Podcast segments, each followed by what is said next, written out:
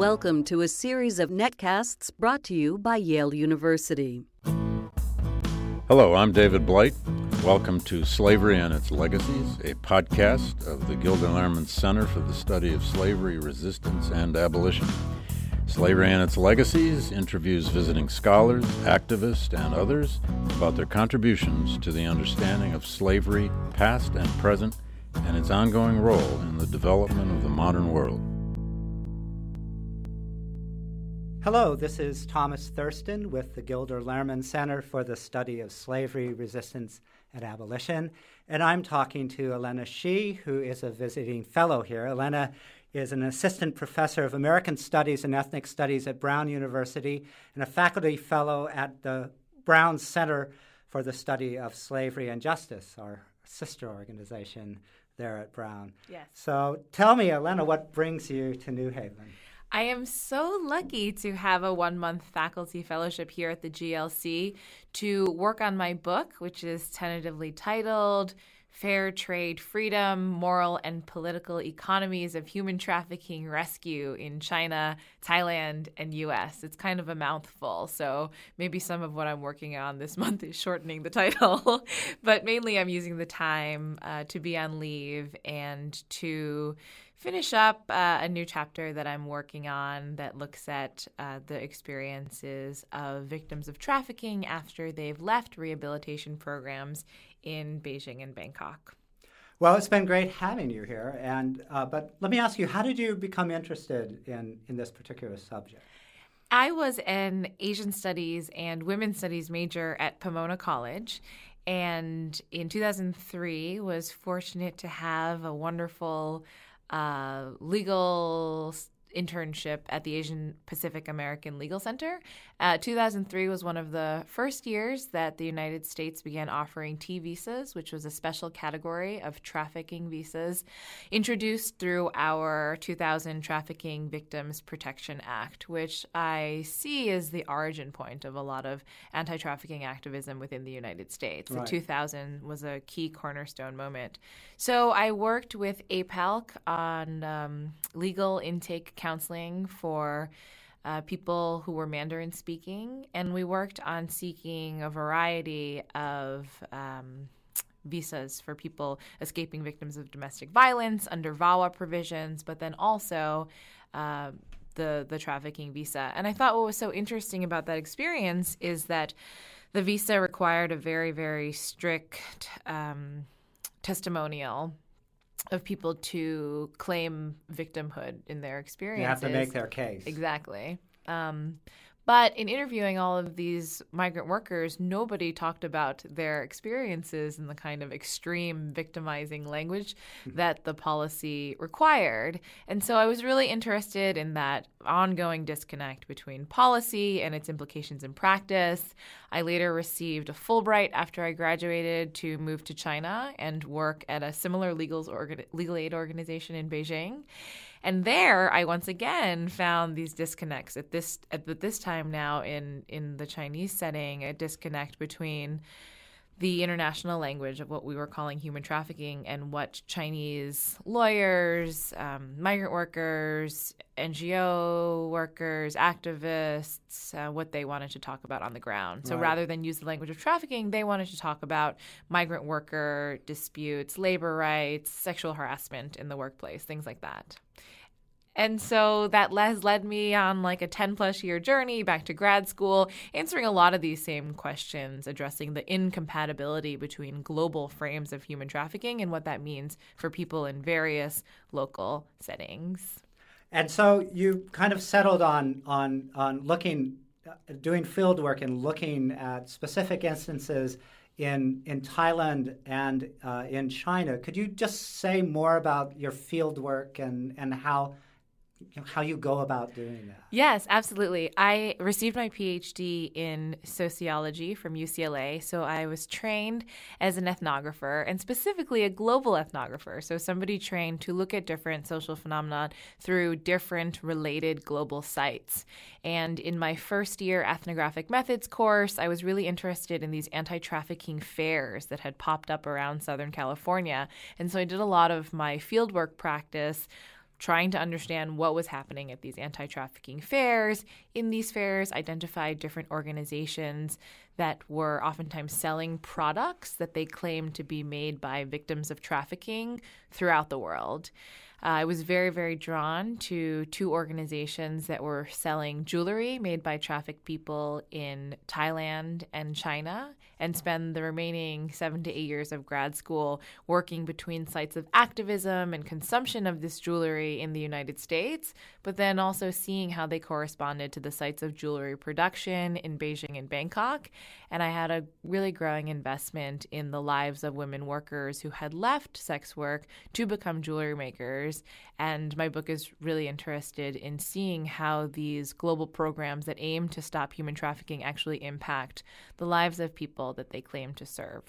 So, uh, could you say a little about the uh, nonprofit organizations that were uh, running these uh, these programs uh, in Thailand and, and China? Did were how they were they the same organization, or did they offer uh, come from different groups, and how how did they differ from one another? I was so amazed that back when I found these organizations in 2007 that uh, neither of them were aware of the other's existence. So they were completely independent organizations that had American organizations that had both come to jewelry making as a way out of sex trafficking.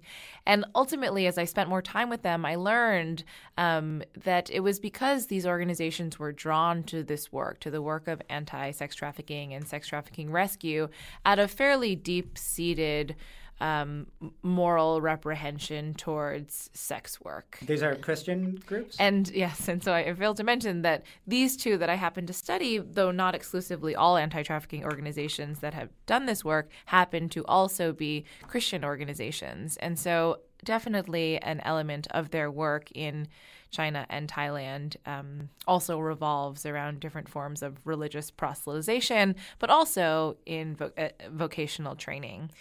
And so there's an incredible duality. These organizations toe the line between, at once, being nonprofit organizations in the United States, but also being registered as formal businesses in China and Thailand because they need to be able to run their businesses. They need to be able to ship their jewelry to the United States um, and have a fairly robust system of commerce that ser- serves some of their more um, public or social good causes. And so, in that sense, they're no different than the growing number of what we're calling social entrepreneurships that are emerging um, to deal with social problems.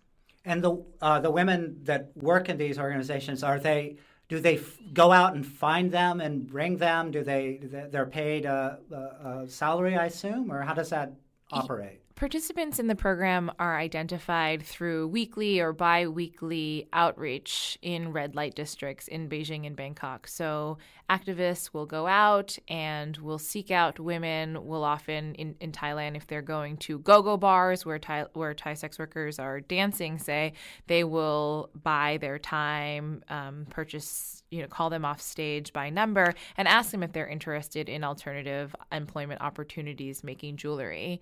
And it is a really uh, difficult economic choice that these sex workers need to make because they oftentimes take a pay cut of a third to a fifth of what they formerly earned as sex workers by taking these jobs.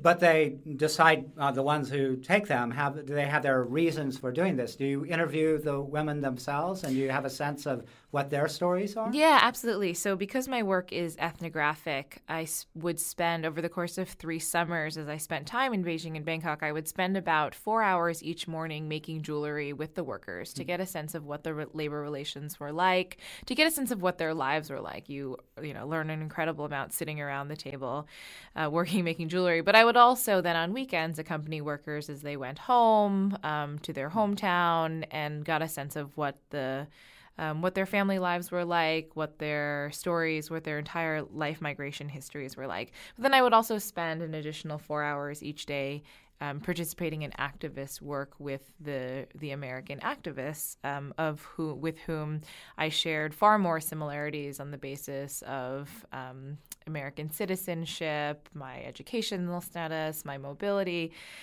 things like that. And so um, the process of field work was difficult because I always had to find some balance between these really, really different perspectives and learn that uh, women absolutely were making a calculated choice to come there.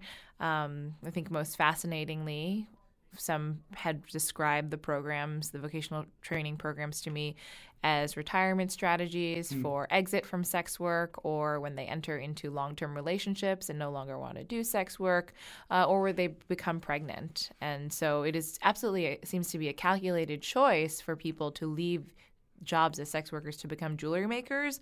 Although, ironically, the language around which this jewelry is sold in the United States, namely as a quote unquote slave free good or something that is made by a victim of human trafficking, is intended to suggest that they have no decision making power or, or definitely no agency in this. So, I mean, you describe this as vocational. Are they training these women to to go from this program into the some kind of broader jewelry making trade, or is this kind of their last stop, working at this uh, at this uh, uh, factory or whatever? That's a great question. Early on, both organizations had a very discrete vocational training component to their programs. The one in China would actually pay the tuition for workers to go learn computer skills or English language classes or um, business strategy. And what they found was that after taking these classes, the local economy had no way of rewarding this kind of vocational training. So they would end up, you know, oftentimes they did not have more than a middle school degree. They would end up facing the same employment prospects that they had going in. So, so both organizations have since. Um, abandoned these more concrete forms of vocational training in the service of finding another job and instead have taken a pretty strong stance that they believe this kind of jewelry making is the ultimate vocation. Unfortunately, it, revol- it, it, requires extreme amount of transnational brokering between these activists and then the consumers in the United States who have to um, who, who need to buy the jewelry in order to support the organizations. And across this brokerage is where some betrayal lies. and I would say that that betrayal comes across through marketing victim stories mm. um, in particularly extreme or exceptional ways that workers themselves don't don't necessarily see. And I would say that um, the problem that this causes for the human trafficking movement at large is that it goes on to, in policy, create the same gory, sensationalist, exceptional categories of victims, and victims of sexual exploitation. And what this means is that the anti trafficking movement to date has uh, consistently focused on victims of sexual exploitation, ignoring victims of non sexual labor exploitation, but also ignoring the rights of sex workers who choose to, to work in that industry. Could you say um, a little about the um, uh, here in, in, the in the United States and these uh, jewelry uh, the the jewelry fairs that you talk about? From what you've described to me in the uh, before, it, they sound a little like an Amway uh, party or, or, or, something like that. Could you just uh, give our listeners a sense of what these are like? Yeah, um, they are. Much of this jewelry is sold through what are called in home jewelry parties, where individual um, people, oftentimes they are women themselves, will buy like a jewelry a party sample kit online. It this this comes mailed to your home and has detailed instructions of how to display jewelry, has some catalogs, has an order form, and has an organizational DVD. Tells you exactly what you need to do to create the environment conducive to hosting this kind of sale. And people really um, they they gain a lot emotionally, sometimes spiritually, from participating in these. They invite a group of friends over uh, in a really casual environment. They turn the living room into at once like a social awareness building party, but also a place for commerce. Mm. And so, what often happens is you'll screen the organization's DVD, you learn about some of the horrors of what they call human trafficking in different parts of the world, and um, you're left. Um, with the solution in front of you, which is to open up your pocketbook and quote unquote buy for freedom and buy some of the jewelry that is positioned um, around the room. And I think these are absolutely modeled after 70s style Tupperware parties sure, that yeah. really focused on um, American entrepreneurship and, in particular, a brand of female entrepreneurship um, for housewives who weren't working outside of the home. And so, in this sense, I see a really interesting kind of shared sisterhood that people are trying to create Yeah, of course. across, you know, between like Culver City, Los Angeles, and um, the Thai Burma border. They'll say, we're all just women trying to make money and participate, you know, and, and be connected. Did you have so you had kind of experience this side of of the the the, uh, the business uh, in a sense uh, before going uh, to to Thailand and China? Did you did the women there have any idea about how their stories were being presented, and uh, did you ac meet any of the kind of people that were being uh, that were being used as examples, or were these kind of composite stories that they were creating?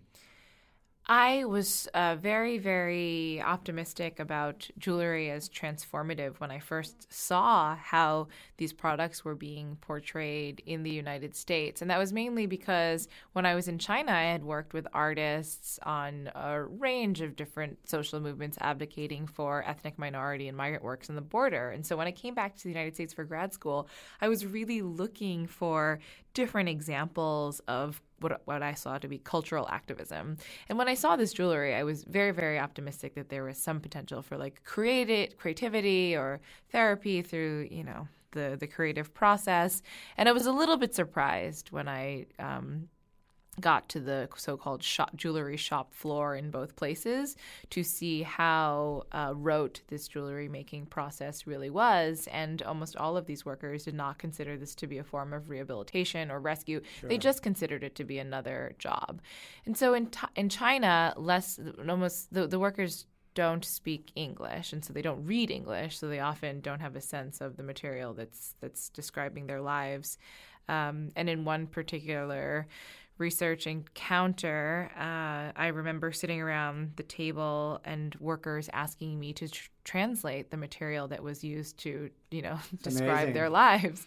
And as I read the aloud the story of somebody who the organization had called Xiao Li, it became apparent that. Um, all of the workers around the table were really uncomfortable with this story. And I later learned it was because they felt it was a mass amalgamation of different um, challenges they had each faced growing up in rural farming communities, but nobody identified with the absolute sense of despair that the marketing material had provided. In Thailand, more workers can uh, speak, understand, and read English, maybe not to the level that they are writing about in these materials, but they absolutely have a sense of how their lives are being portrayed. For the most part, people don't feel a betrayal if they, for instance, are feeling that they're getting paid. Um, appropriately. And so there the disconnect comes up or the sense of betrayal comes up when they'll see that this necklace, this pearl necklace that they made is being sold for 75 US dollars, but that they're still getting paid the equivalent of the local minimum wage. So that's where some difficult questions arise. Um, and it's a tension I think that social enterprises, fair trade organizations have to deal with in general. Now, and you're looking at, at groups in, in Thailand and in China, which are very distinct uh, economies and political systems. How did I mean, what was the difference between those two? How did the the role of the state figure in this, and uh, and that sort of thing? I was really drawn to these two cases because I was mentored by a political sociologist who said it would be great if you set up your research design to have China, which is a more authoritarian, state controlled um, case, and then Thailand, which uh, is more of a democratic, free, uh, free market monarchy. And uh, in many cases, yes, China and Thailand are very, very, very different. But I think one important takeaway of this project is that the potency of the anti trafficking movement to date, its global value has made it so that there really weren't that many differences at the end of the day in the lives of workers. Um, on a minute level, I absolutely think that the organization working in China had to absorb uh, many different aspects of Chinese state repression. So they had to lock the door of their shelter sometimes. They were very, very concerned that the you know the government would censor them in some way because at once they were um, an American organization. They were an American organization working in prostitution, which is illegal, and they were a missionary organization. Mm. So, sort of three strikes against them. Whereas in Thailand, there is an environment much more open to international NGOs, very open to foreign missionary presence. So, in these ways, um, in the the workers working in China had less opportunities to articulate their own, uh, you know, identities as workers outside of the organization, where the workers in Thailand did. But I would say overall, an interesting takeaway is how strong this movement is able to be in both places, and that's not something that you see with other human rights causes, particularly when you look at China, that is like a notoriously anti uh, international human rights record. Like they do not do well. Sure.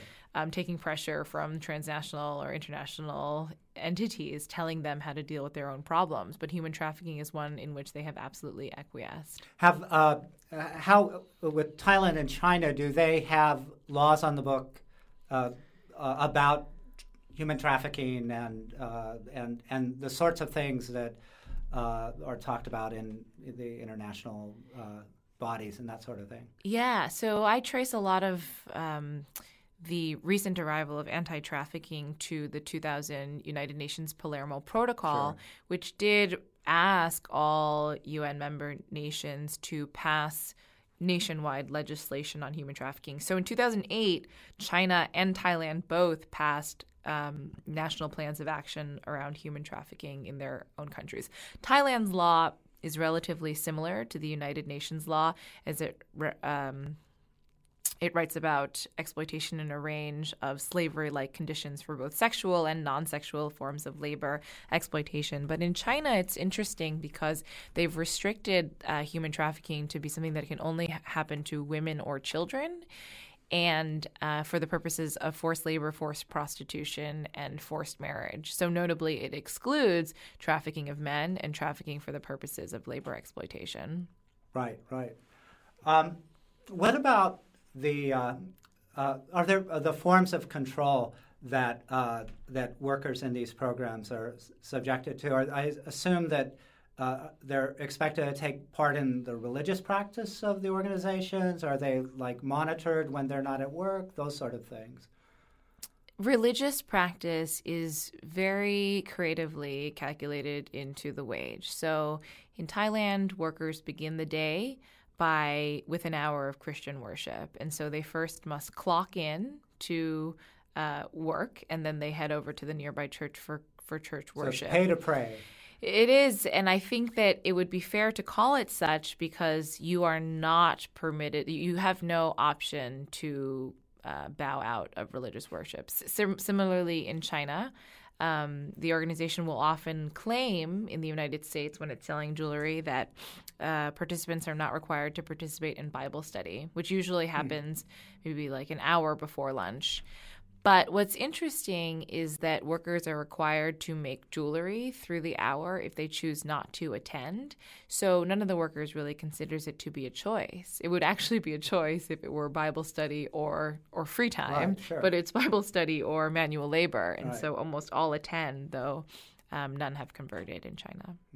Now, the work that you're doing, how does it make you uh, reconsider or just think about the current policy debates over human trafficking and and, and the idea of modern slavery and, and that. Human trafficking receives so much funding, media attention, um, attention from students, from academic institutes. I am mainly concerned about the unintended consequences of all of this favorable attention that human trafficking has gotten. And I would say you don't need to look very far. You just need to talk to any sex worker or sex worker rights organization to understand how their lives and their work have been negatively impacted by the arrival of anti trafficking programs. I work really closely with a Thai sex worker rights organization called the Empower Foundation in Thailand. And they have absolutely, I mean, they have documented extensively uh, all the different ways in which Thai sex workers now, once arrested, once they are arrested, are subject to new forms of um, disciplinary control, rehabilitation, but all under the guise of rescuing victims of trafficking. And so, numerous scholars have demonstrated this as well that sex workers are asking over and over for rights, not rescue. And I would hmm. say that this entire movement has overwhelmingly focused on different kinds of rescue schemes, rescue and identification schemes that have increased the surveillance and policing of sex workers, migrant workers, particularly those. Um, uh, in in precarious situations, and this isn't something that just happens abroad these logics travel back to the United States. And so we see this kind of uh, vigilante racism and policing emerging in cities like Providence, where I work now, or Los Angeles, where I used to work, where individual civilians are taking to the streets in predominantly immigrant. Um, neighborhoods and trying to identify victims of trafficking hmm. that they see in public.